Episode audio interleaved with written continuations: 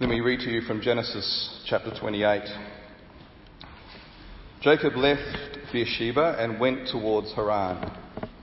And he came to a certain place and stayed there that night, because the sun had set. Taking one of the stones of the place, he put it under his head and lay down in that place to sleep. And he dreamed. And behold, there was a ladder set up on the earth, and the top of it reached to heaven. And behold, the angels of God were ascending and descending on it. And behold, the Lord stood above him and said, I am the Lord, the God of Abraham your father, and the God of Jacob, the God of Isaac. The land on which you lie I will give to you and your offspring. Your offspring shall be like the dust of the earth, and you shall spread abroad to the west and to the east and to the north and the south. And in you and your offspring shall all the families of the earth be blessed. Behold, I am with you and will keep you wherever you go and will bring you back to this land. For I will not leave you until I have done what I have promised you. Then Jacob awoke from his sleep and said, Surely the Lord is in this place, and I did not know it. And he was afraid and said, How awesome is this place! This is none other than the house of God, and this is the gate of heaven. So early in the morning, Jacob took a stone that he had put under his head and set it up for a pillar and poured oil on it. He called the name of that place Bethel, which means house of God. The name of the city was Luz at first. Then Jacob made a vow, saying, If God will be with me and will keep me in this way that I go, and will give me bread to eat and clothing to wear, so that I come again to my father's house in peace, then the Lord shall be my God. And this stone which I have set up for a pillar shall be God's house. And of all that you give me, I will give a full tenth to you. Jacob was on the run from his brother Esau. He'd used deceit to trick Esau out of his inheritance and to gain a blessing from his father, Isaac, a blessing that rightfully should have gone to Esau as the firstborn. What Jacob had yet to realise was that these things that he had tried to grasp by his own means, God had already planned to give him anyway. In God's sovereign wisdom, it was to be Jacob, not Esau, who would carry on the promises given to Abraham. The promise to give him the land, to make him a great nation of people, and through them bring his blessing to every nation on earth. The ongoing story of Jacob is one of God's gracious discipline of Jacob, and of Jacob's wrestling with God, to the point where he became Israel, the father of the 12 sons who would become the 12 tribes of Israel. And this incident is the start of that journey. Now, this dream has been depicted in many different ways by artists. I think we've got some images up there on the screen. Normally of angels climbing the steps with God at the top. And for many, it has come to symbolise the effort a person must make in order to reach the heights of heaven and to come into the presence of God. I think the third image shows that one. Watch out though, the devils might pull you off the ladder as you're trying to climb your way up. However, this is not what Jacob saw in his dream. Contrary to the popular visualisation, the Lord was not standing above the ladder, but above Jacob. Or it could be translated beside Jacob. He was right there. He was leaning over him. He was in Jacob's face.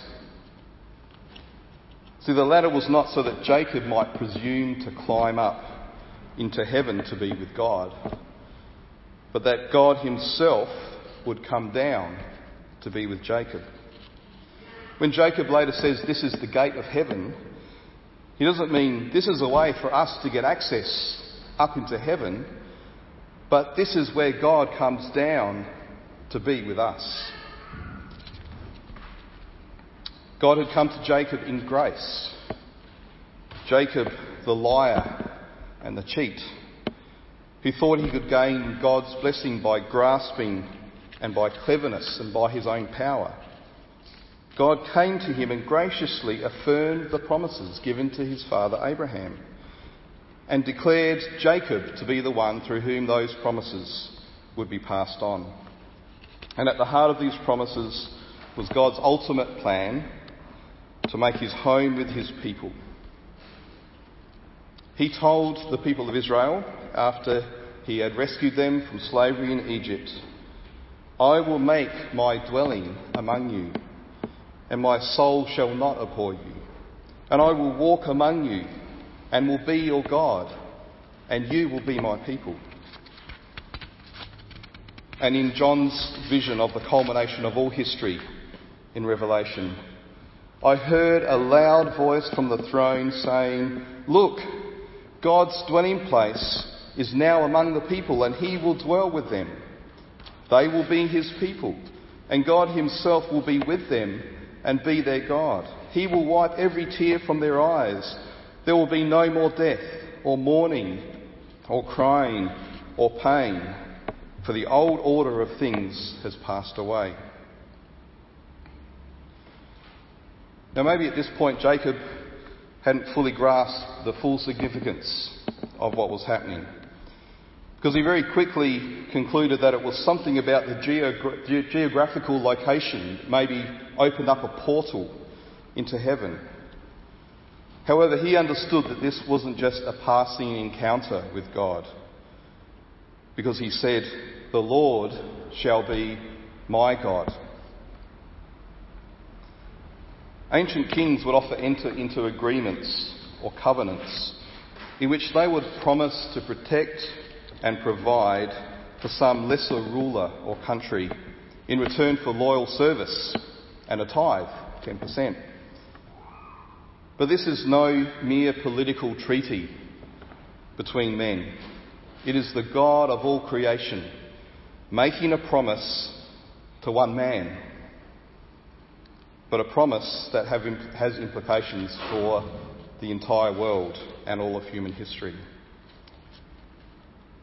So Bethel means the house of God, the place where a human being comes face to face with God as God opens the gateway of heaven, comes down and makes his home with us.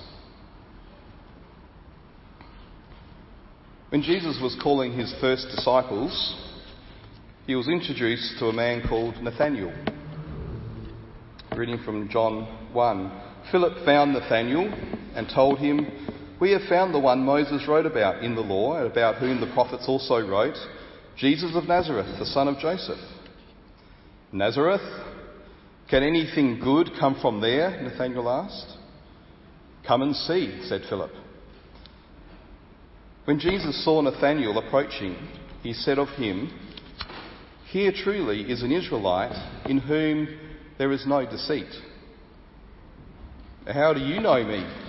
asked Nathanael. Jesus answered, "I saw you while you were still under the fig tree before Philip called you." Then Nathanael declared, "Rabbi, you are the Son of God. You are the King of Israel." Jesus said, "You believe because I told you I saw you under the fig tree. You will see greater things than that." Then he added, "Very truly, I tell you, you will see heaven open and the angels of God ascending and descending on the Son of Man." Nathan was coming to Jesus as a bit of a sceptic. He wouldn't believe that Jesus was the promised Messiah until he had verified it for himself. However, he realised that Jesus was the one when Jesus made it clear that he already knew him even before he decided to come to Jesus. Nathanael had not found Jesus. Jesus had found him. This was enough for Nathanael to acknowledge that Jesus is the Son of God and the King of Israel.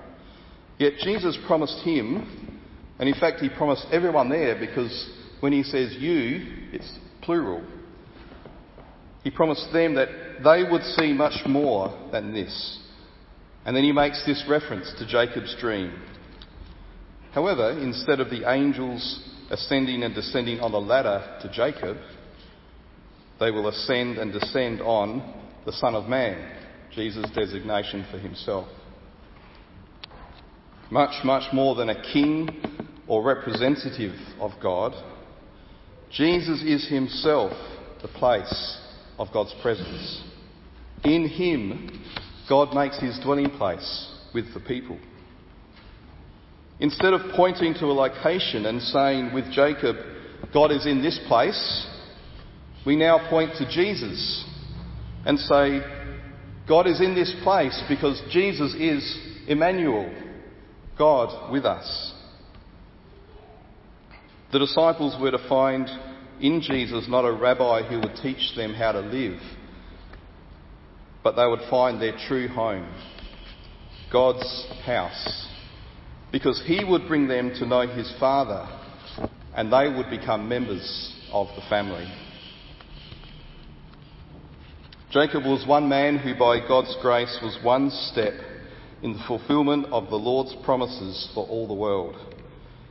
Jesus is one man in whom all these promises find their fulfilment.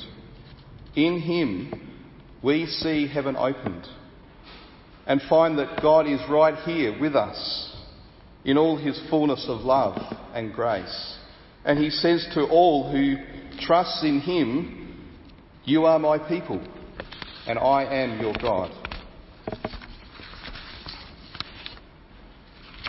So it's quite a thing for a church to call themselves Bethel Christian Church, House of God. Some might say it's quite audacious to claim to be a place where heaven opens and God comes down to dwell with people. Yet the New Testament refers a number of times to the church as the household of God. Ephesians 2, you are no longer strangers and aliens, but you are fellow citizens with the saints and members of the household of God, built on the foundation of the apostles and prophets, Jesus Christ himself being the cornerstone, in whom the whole structure being joined together grows into a holy temple in the Lord. In him you also are being built together into a dwelling place for God by the Spirit.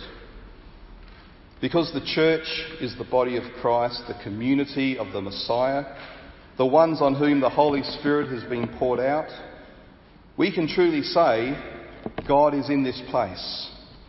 Not because there's something special about the building, but because this building contains God's people and he dwells in them and among them and with them.